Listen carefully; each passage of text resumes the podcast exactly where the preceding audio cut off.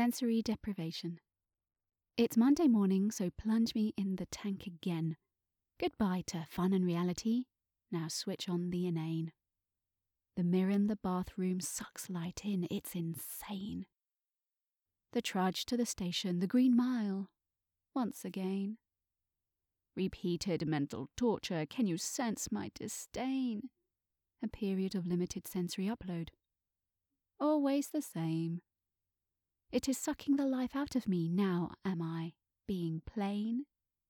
5 days taming the raging lion of stroking the mane. Obvious in commuters' eyes, we're all playing the game. Only work. Everyone does it. Just me. Feeling the pain.